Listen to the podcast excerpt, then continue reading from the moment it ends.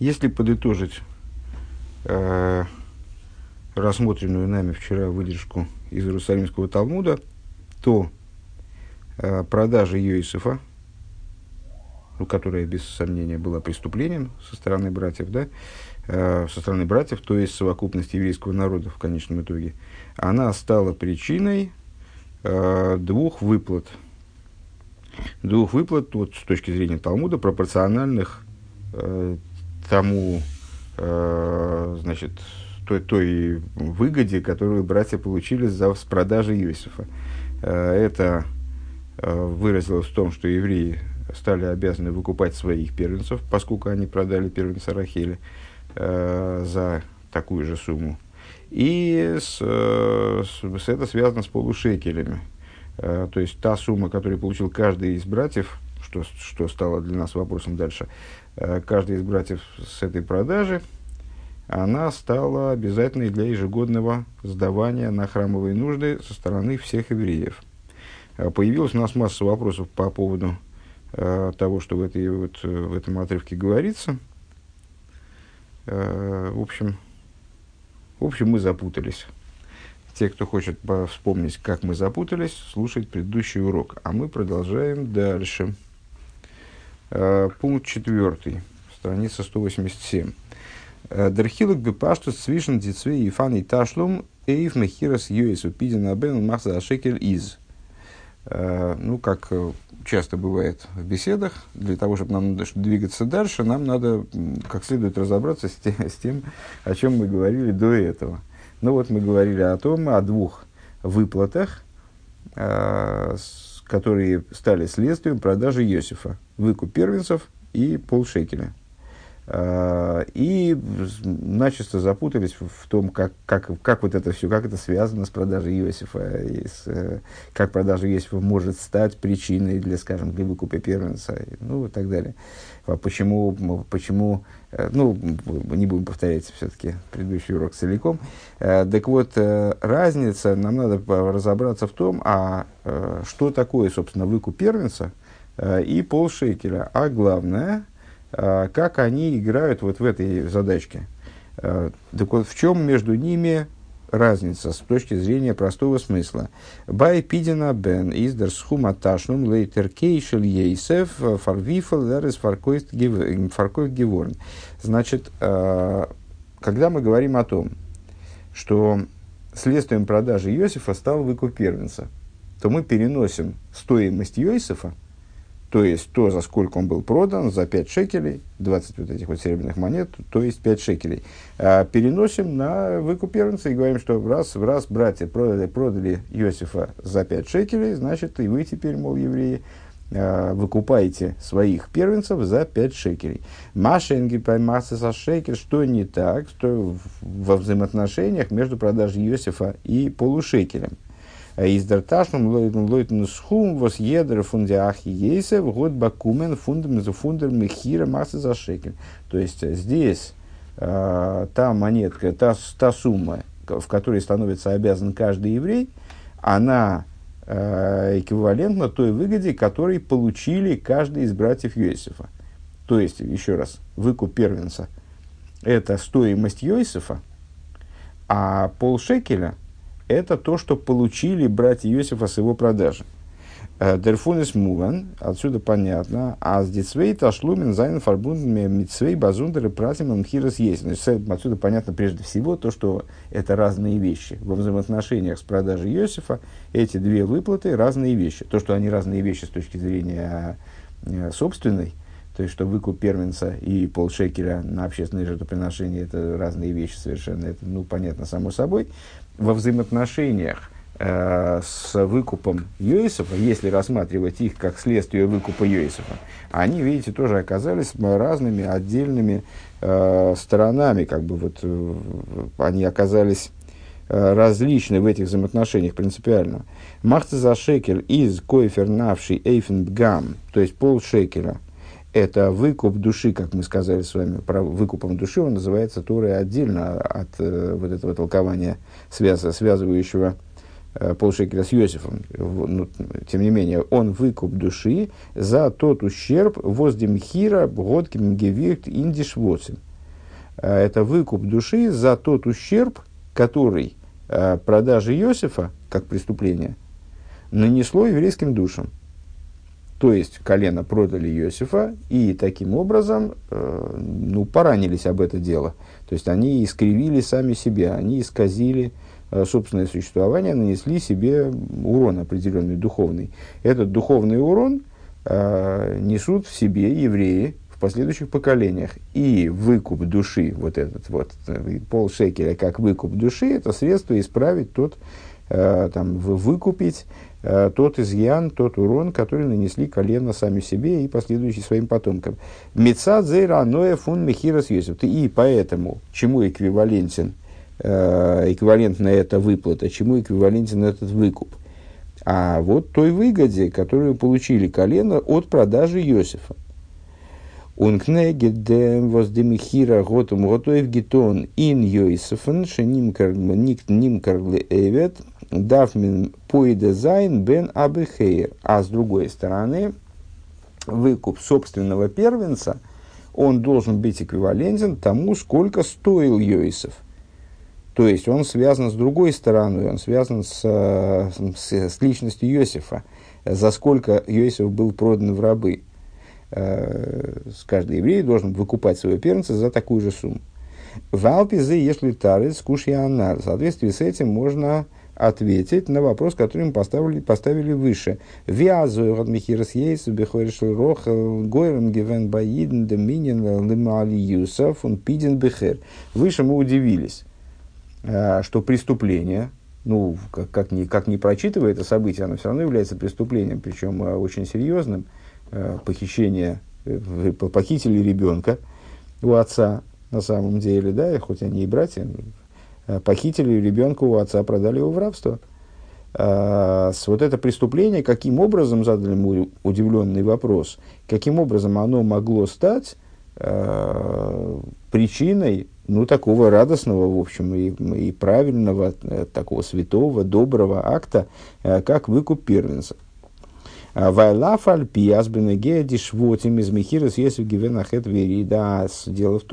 что да, это событие было преступлением, и оно было применительно к братьям Йосифа, применительно к коленам, оно было, безусловно, с грехом и падением. Но была другая сторона этого события, которую мы пока что не рассматривали, со стороны этого события с позиции Йосифа, не с позиции колена. Колено совершили грех. Они при этом опустились, нанесли урон себе, последующим поколениям, своим потомкам нанесли урон. Но была другая сторона. Они продали Йосифа, и то же самое событие, оно как-то прочитывается, глядя на Йосифа. Ойвгетон анилуй воздригзи хейсами индоминин фунбихейр кадилькамен. В Йосифе то же самое событие произвело, наоборот, как ни парадоксально, поднятие. Поднятие, которое, в нем была произведена этой продажей идея первородства, как будет объясняться дальше. И поэтому, эта сторона другая, эта сторона ближе к позитиву, эта сторона блага и святости, как мы сказали выше, в середине предыдущей страницы, с шелькотой в игдуше, кадешли холбихойр, посвятим всякого первенца. Пункт гей. Бенегела Михирас Йосиф Штейтен Зеер. Относительно продажи Йосифа говорится в Зоар. Горим куча брегу кол до бегинли кайму гзера гзера де гозар бейнапсорим. Понятно, что все события с Йосифом, и, кстати говоря, в этом существо комментария Раши, буквально, по-моему, первого, на нашу недельную главу, все перипетии, которые произошли с продажей Йосифа, потом с голодом, с спусканием братьев туда. То есть, весь конфликт между Йосифом и его братьями, он был далеко не случайен. естественно, ну, как вообще случайности не бывает, но вот это, он был явным образом не случайен, если посмотреть из конца этих событий на его начало. Он был очевидным образом не случайен и являлся выполнением, фактически формой выполнения Всевышним его обещания, которые он дал Аврому Авину. И вот об этом Зоар говорит. Горем Кудша Бриху причинил святой благословенный он, то есть кто был повинен вообще во всей этой истории, в кавычках. Ну, кавиёхал, на самом деле, без кавычек, без никаких. Просто, ну, когда мы говорим о Всевышнем, то нам трудно давать какие-то ясные и однозначные определения. Всевышний, он причинил то, что произошло между братьями и в дальнейшем, для того, чтобы осуществить гзейру, которую он вынес, гзейру, для того, чтобы осуществить собственное решение, то есть то обещание, которое он дал Аврому Авину, которое он вынес, заключая с Аврому Авину союз между частями рассеченных животных. Деройбиштер годги фирдерцу. То есть, сам Всевышний, он причинил то, что и братья, они продали Йосефа. Для того, чтобы осуществилось обещанное им союзами между частей защищенных животных, что евреи спустятся в египетское изгнание. Ну, вот как раз вчера был у нас Фарбренген, и шел разговор о трех событиях, которые, ну, в определенном смысле можно между собой связать такой глубокой неоднозначностью. История с Юттес Кислев, сегодня Юттес Кислев еще продолжается, плавно переходя в Ков Кислев, день освобождения Алтер Ребе.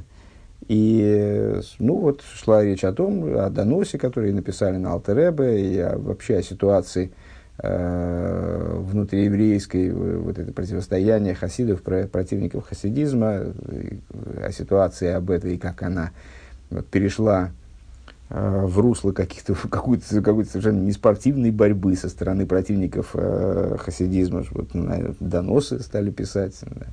На кого доносы? На великих праведников.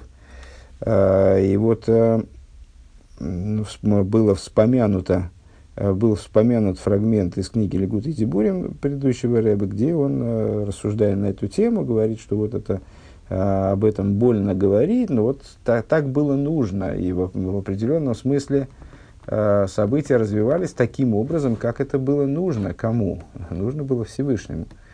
То есть события развивались таким образом, что в результате вот эти доносы, скажем, мучения Ребе, в том числе физические мучения в заключении, которые он перенес, они привели к тому, что Тора хасидизма, она раскрылась в форме, в которой она даже близко не раскрывалась до этого, скажем. То есть, привело к огромному поднятию.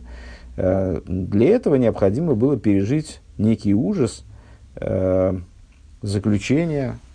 И вот, ну, то есть, и, что главное, ужас негативных поступков, которые были совершены людьми вот с той стороны, со стороны противников хасидизма.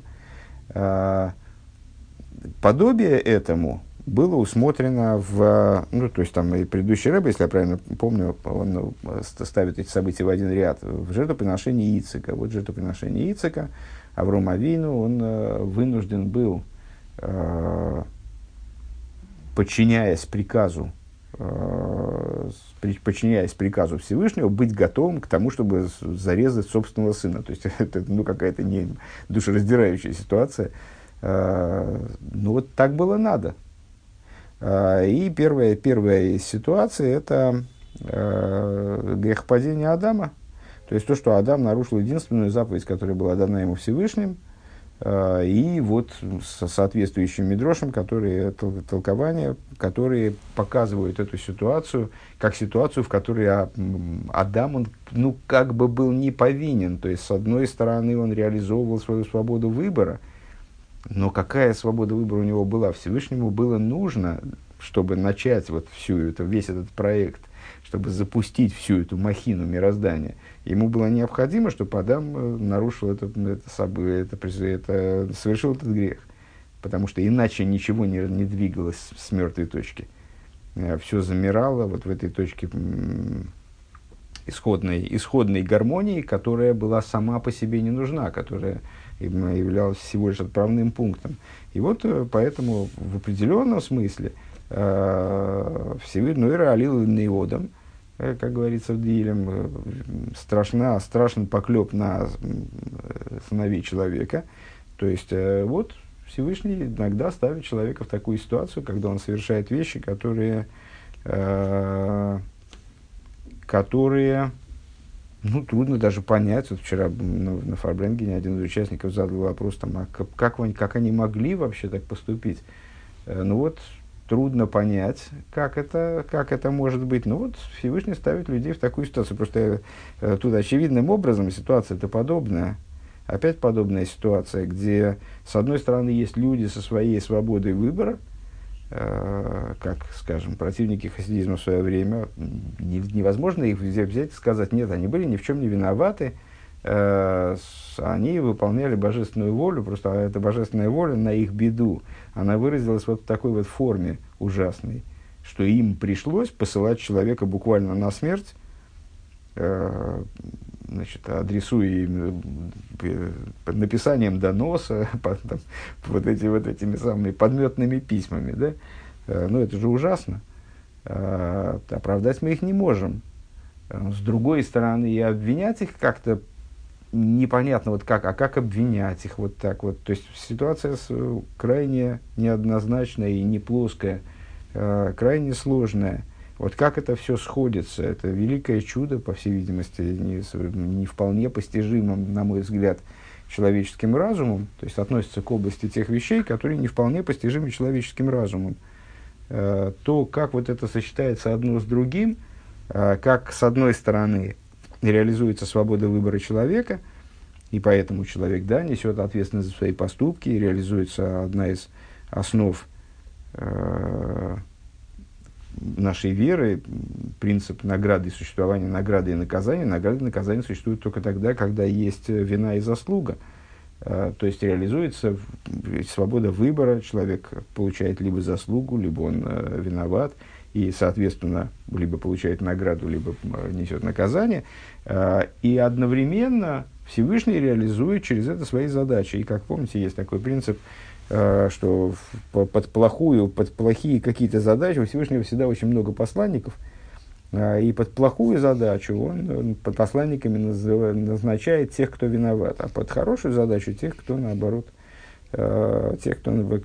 наоборот удостоен, то есть обладает большим количеством заслуг. И вот, значит, под эту задачу, там, ну, скажем, получается, под задачу оговорить Ребе и участвовать в разных мероприятиях. Это не единственное было мероприятие, направленное против хасидов, а участвовать в мероприятиях, которые приводили там, к мучениям и даже гибели хасидов в те времена. Для этого необходимо... Значит, вот под это подвернулись под это решение Всевышнего те люди, которые обладали какими-то... несли какую-то вину прежнюю, и поэтому через них это прошло, но с другой стороны мы их личную вину не можем отрицать, потому что они так или иначе реализовывали собственную свободу выбора и могли реализовать иначе. У них был реальный выбор, как поступить так или по-другому, или согласиться или отказаться. Мы поименно вспомним тех, кто поднял руку и так далее. Ну, вот так вот. И здесь та же самая непонятность, та же самая неоднозначность. Вот эти братья Иосифа, они его продали. Ну, они продали его. Это их вина, с одной стороны. А с другой стороны, это выполнение ими, как инструментами, да, они как инструменты участвуют в выполнении божественной воли, божественного обещания, которое было дано за много лет до того, как они продали Йосефа.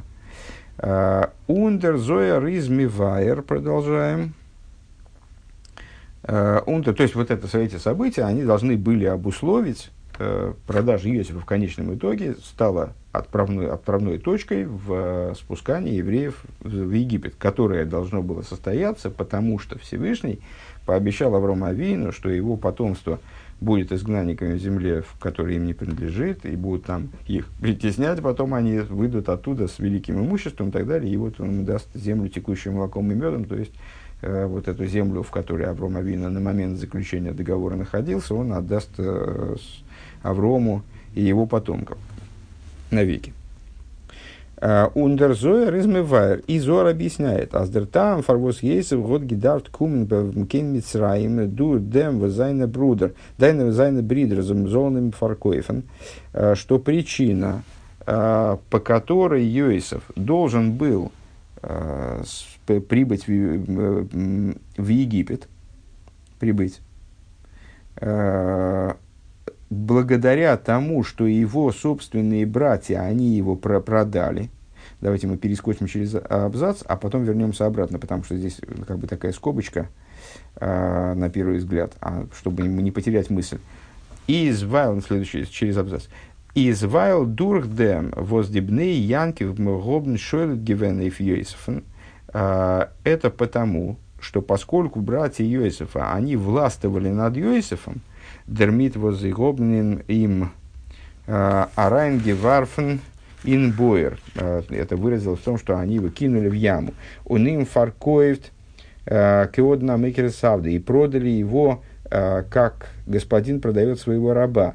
Эйдер заробкин митсроем. До того, как они спустились, до того, как он спустился в Египет. Изер геворн эвед шель эхов. Он стал рабом своих братьев.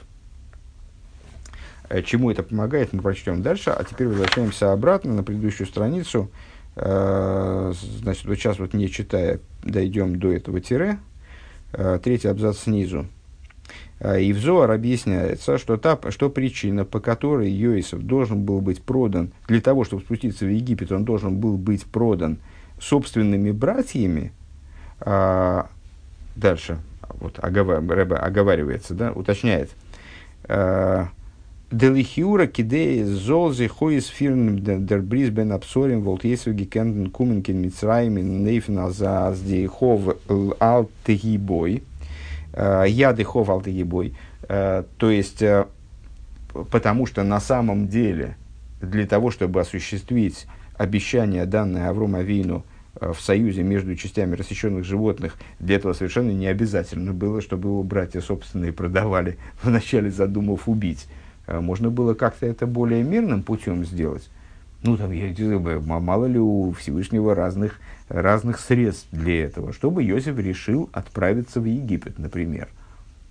Или чтобы его унесло туда, он вышел в море, его туда унесло бурей, как там во многих сказках рассказывается, и майсы даже такие есть, как, ну, там, и кораблекрушение выкидывает на берег, а тут оказывается, вот, смотри-ка ты, а это, оказывается, Египет.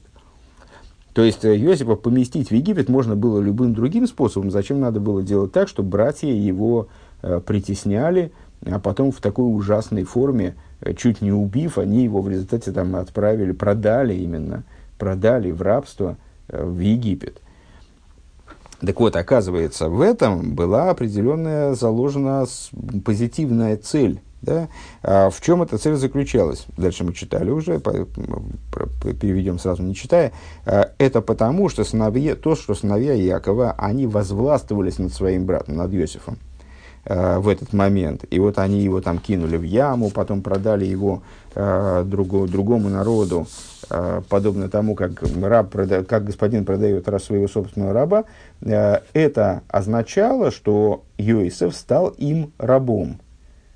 Они возвластвовались над Йосефом таким образом, что он стал рабом своим братьям. «Ундос год баворнт», и это предупреждало то, что когда евреи пришли потом в Египет.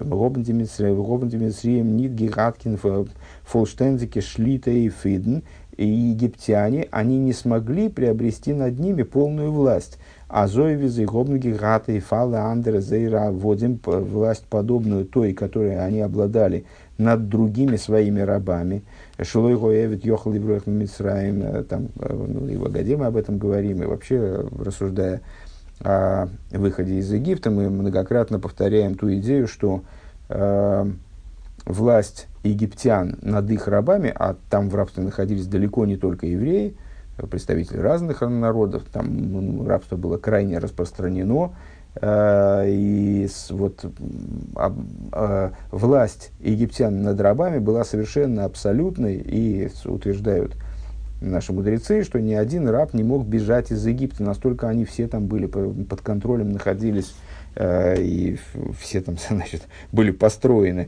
Веадраба, вибалтас, так вот, над евреями египтяне в конечном итоге не смогли поиметь такую же власть за счет того, что братья, то есть совокупность народа помимо Йосефа, они, отправляя Йосефа в Египет, обращались с ним как с рабом. То есть, ну, как бы сделали его собственным рабом. «Веадраба вибалта аз демицриим зайн гворн авды Йосеф». И более того, напротив того, поскольку египтяне, они стали рабами Йосефа в результате истории с продажей земель, там, сытые годы, голодные годы, продажа хлеба египтянам, скупка там всего на свете, включая их самих, да, «Ун Йосеф», и египтяне признали, что сказали, что мы тебе рабы. «Ун Йосеф из гивен эвид бней Исраэль». Значит, за счет того, что египтяне стали рабами Йосефа, а Йосеф таким образом был уже рабом своим братьям, «Кум тейс ас Исраэль дешол ту ал кулгу». Получилось так, что евреи, ну, как будто бы возглавствовались надо всеми.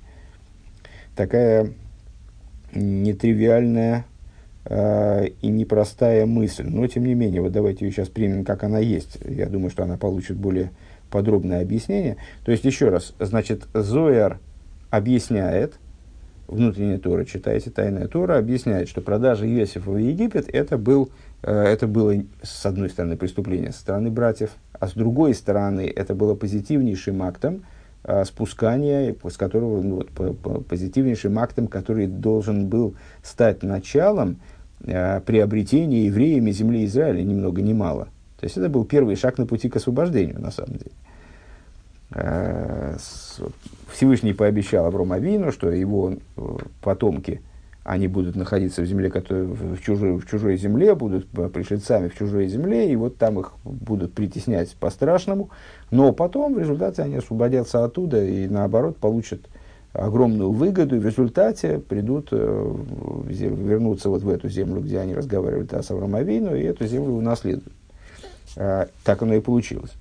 Так вот, продажа Йосефа, она была началом этого проекта. Мы можем задать вопрос, зачем Йосефа надо было спускать, почему Всевышний придумал такой извращенный способ спускания Йосефа в землю Египта, даже не извращенный, а негативный. Весь построен на негативе. Вначале ненависть между братьями. Вообще братская ненависть, наверное, это что-то такое, ну, малоприятное и что-то неправильное в этом есть, правда? Потом эта ненависть дорастает до таких масштабов, что братья хотят Йосефа убить. Потом они, ну хорошо, слава богу, решили не убивать, они его продают, там, ну, издеваются над ним, продают его, они же его кинули в яму, помните, там комментарий Раши, кинули в яму со змеями, скорпионами, то есть он там погибнуть мог, то есть решили не убивать, но он там мог и сам погибнуть легко. Ну и вообще, в общем, если это представить себе так осязаемо, как кинофильм, то это, в общем, ну, фильм ужасов такой. И потом они его продают в Египет, как раба, действительно. Так вот, в этом, оказывается, есть определенная... То есть, то, что был избран Всевышним такой путь засылки Йосефа в Египет, и, как ни парадоксально, это чистый позитив.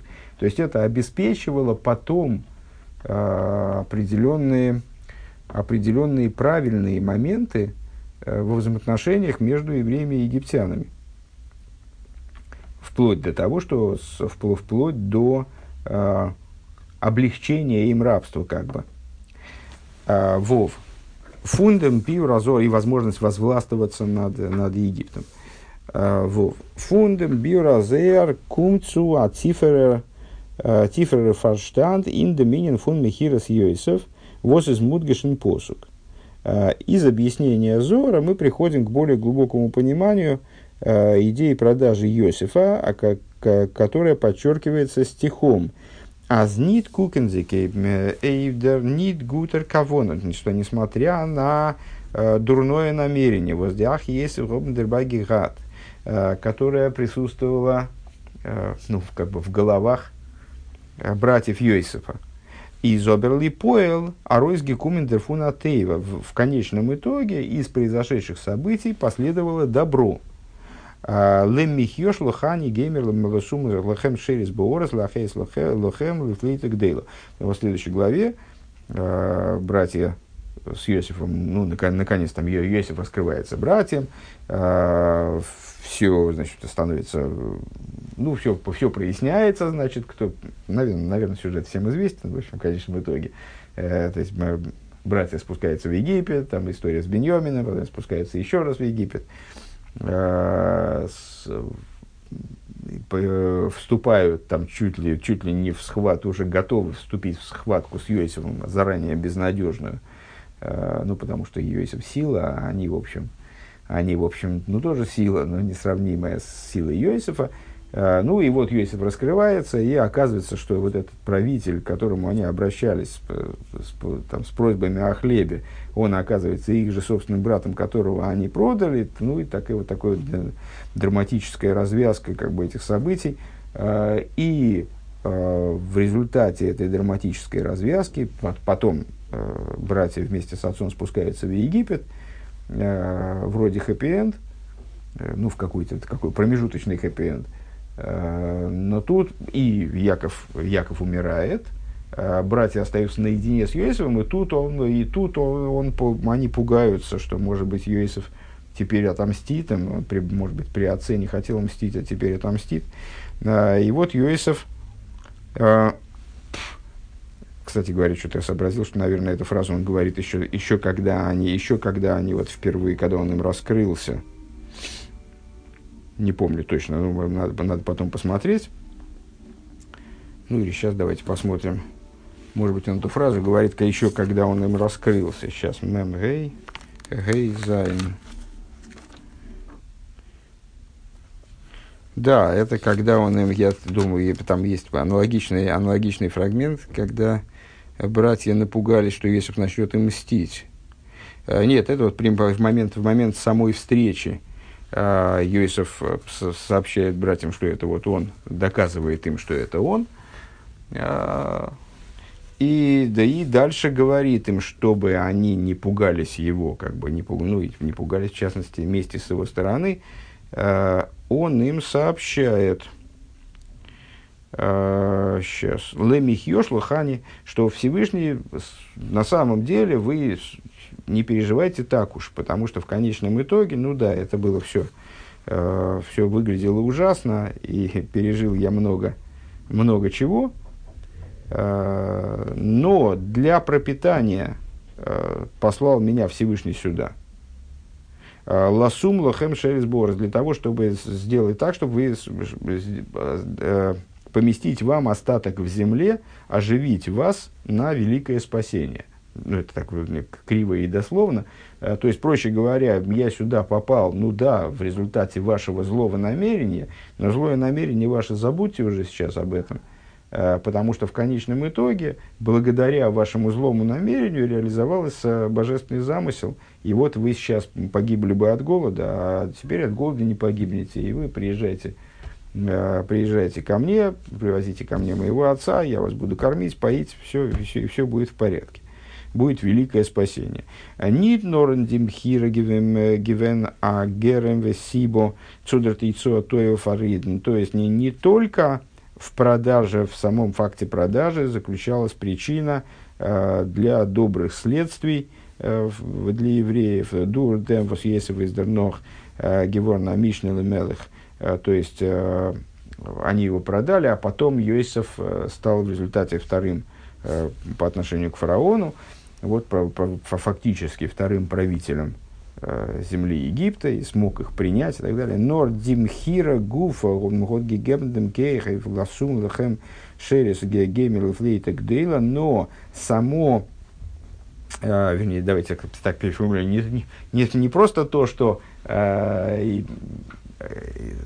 братья, значит, привели к тому, что Йосеф оказался в Египте, это стало причиной добрых следствий для них. Вот они, значит, спаслись от голода и так далее. А сам факт продажи, то есть то, что это оделось в форму продажи, форму, ну вот, негативную, куда ни как ни крути, форму продажи, это само по себе, оно стало причиной тому, что, значит, евреи были спасены от голода, и произошло великое спасение, и так далее. Дегиула фун Мисраим, великое спасение, в том числе, Ребе развивает эту идею, то есть там Йосеф говорит о великом спасении, не о спасении из Египта, с точки зрения простого смысла, а о спасении от голода, который тогда охватил там вот огромные территории, и только в Египте, собственно, было пропитание для людей. То есть я так понимаю, что многие люди умирали просто от голода, вот евреи спаслись. А дигиула фон Мицраим, и вплоть до освобождения из Египта, то есть вот это вот продажа, сам факт продажи, он привел в результате к тому, что евреи спаслись из Египта. Кумте из азмхирос Йосеф гото из гитона довровых и пухой. Получается, что в продаже Йосефа заключены две противоположные штуки. Мицад ахи Йосеф со стороны братьев, то есть со стороны их субъективного мира, как бы. Воззейр кавона из индермихира из гивен азерзол верна невит. То есть то, что они задумывали. А что они задумывали? То есть, что с точки зрения их замысла, зачем они продавали Йосефа? Они продавали Йосефа, чтобы спуститься, чтобы он спустился в Египет и приготовил им почву для великого спасения? Нет. С точки зрения их замысла, они продавали Йосефа для того, чтобы он стал рабом в Египте. Годдимихира гиммегефир цуголус Мицраим. То есть получается, что с точки зрения их замысла, если все-таки вплетать это вот в последующие события, в последующую канву, их кавона, она породила изгнание египетское. Она именно стала причиной египетского изгнания. Йосеф оказался в рабстве, и вслед за этим все в результате оказались евреи в рабстве. Он мицадем возгимагерем горем акоя куча брегу колдо. А с точки зрения того, что Всевышний обусловил все это кусочек цитаты из Зоар, который мы выше привели, мицадем нейбештанского вона, то есть с точки зрения намерения, которое было у самого Всевышнего, вэросенэндэн, и его Всевышнего воли, которую он вкладывал в это событие, годдим хира алидэ ахиесэ гигэмдэм кэйхэ геула. То, что братья продали Йосефа, это создало базис, наделило ситуацию способностью перерасти в освобождение. Вот такое интересное обобщение. Еще раз, со стороны намерения братьев, которые хотели чего? Продать Йосефа в рабство. Произошло египетское изгнание. А с точки зрения намерения, которое вкладывал в те же самые события, то есть которое Всевышний реализовывал через эти события, намерение божественное. А Всевышний чего хотел? Чтобы евреи спустились туда и вышли оттуда. Произошло не рабство, а освобождение. Освобождение из Египта. «Ундос из деркешер цвишен мхирас бхейра шель рохел мидаминен фун пидина бхейр». И в этом заключается связь между продажей первенца Рахели, ну вот то, как мы связали, продажу Йосефа с выкупом первенца, что вот, продали братья первенца Рахели, поэтому все евреи в дальнейшем выкупают своих первенцев. А это же радостная вещь, это же позитивная вещь, это, наоборот, идея святости высокой, да? Вибалт михирас ейсу, так вот, вибалт михирас ейсу, вабмхоту евгитон, аз ейсу изгеворн конуи цудишвотим, михуевим бемитсвейс миловы хулу. Поскольку продажа Йосефа, она реализовала то, что Йосеф стал, то, что братья возвластвовались над Йосефом как господин над рабом, это сделало Йосефа им как будто бы, ну вот в кавычках Ребе, в кавычки Ребе берет это слово, приобрела как будто бы Йосефа братьям, коленом, и сделала его рабом. А рабы еврейские, они обязаны в заповедях, заповеди обрезания, не во всех заповедях на самом деле, да, и поэтому Ребе в скобочках помечает, снимая вопрос естественный с нашей стороны, значит, в заповеди обрезания и так далее. «Ун инерец акейдишкен мицраим нид гобнкен шлите эйф». «Ун инерец акейдиш эйф им». И в земле, в святой земле, египтяне не могли никакой власти над ним иметь. «Он дурх дэм зайнен дернох алы идн гиблибн гэхар фун шлита с митсроем». Благодаря этому, вот это вот замечание насчет в святой земле, «Кон и михуёвен бэ митсвейс, он и нэр закидышкен митсраем». И в земле, вот это замечание мне не вполне понятно, насчет того, что и в святой земле египтяне не могли над ним иметь власти. Ну, и, наверное, имеется в виду, что братья, продав его в конечном итоге египтянам, они продали его в египтянам не на территории святой земли. Наверное, об этом речь. То есть, вот, когда они его продавали, то именно они были ему хозяевами. И на территории Святой Земли над ним представители других народов иметь власти не могли. И вот потом, когда он стал рабом потом в Египте, то рабом он стал тоже в такой вот ограниченной мере. Наверное, об этом. Да, и благодаря этому все евреи впоследствии они остались выше власти над ними египтян. Из дерфун их гекумен деринен фун бехейр. И вот отсюда, из этой стороны продажи Йосефа, происходит идея вот этого выкупа первенца, то есть первенца, идея первенца и выкупа первенца. Воса бехейр исконила ашем лигу, что первенец, он конуй, точно так же, как Йосеф стал конуй, стал приобретен своим братьям. Да, стал приобретен своим братьям в противовес приобретения египтянам. Так вот, первенец, он приобретен Всевышнему, ли-гу, как Всевышний говорит в этом отрывке, повествующем об обязанности выкупа первенца, что первенцы, они мне принадлежат. «Ундособ гебн рейшес перьев». И, значит, первенец почему принадлежит Всевышнему? Потому что Всевышнему отдаются все первенцы плодов, первенки плодов, лиршус береей, во власть Творца его. Дермотаидн белошна хинух, киакол шило, и вот эта вот обязанность, значит, отдавать первенки плодов там, Всевышнему. Там, ну, есть разные первенки, там, первенки злаковых, первенки плодовых деревьев, вот, первенцы скота, первенцы человека, они вот из той же серии, как бы, да? То есть это все, выражаясь словами Сефер а-Хинух, напоминает евреям о том, что все принадлежит Всевышнему. Поэтому первое и лучшее надо отдавать ему. «Алс восаид фармокт баланг цумейбишн». То есть, напоминает о том, что еврей принадлежит Всевышнему. Вот эта идея происходит из той стороны продажи Йосефа, с точки зрения которой его продажи, и более того, именно продажи его через вот такое вот ужасное обращение с ним братьями, как ни парадоксально, являлось позитивным моментом. Тут есть о чем подумать, и есть что додумать, для меня в частности. Ну вот, дальше будем думать.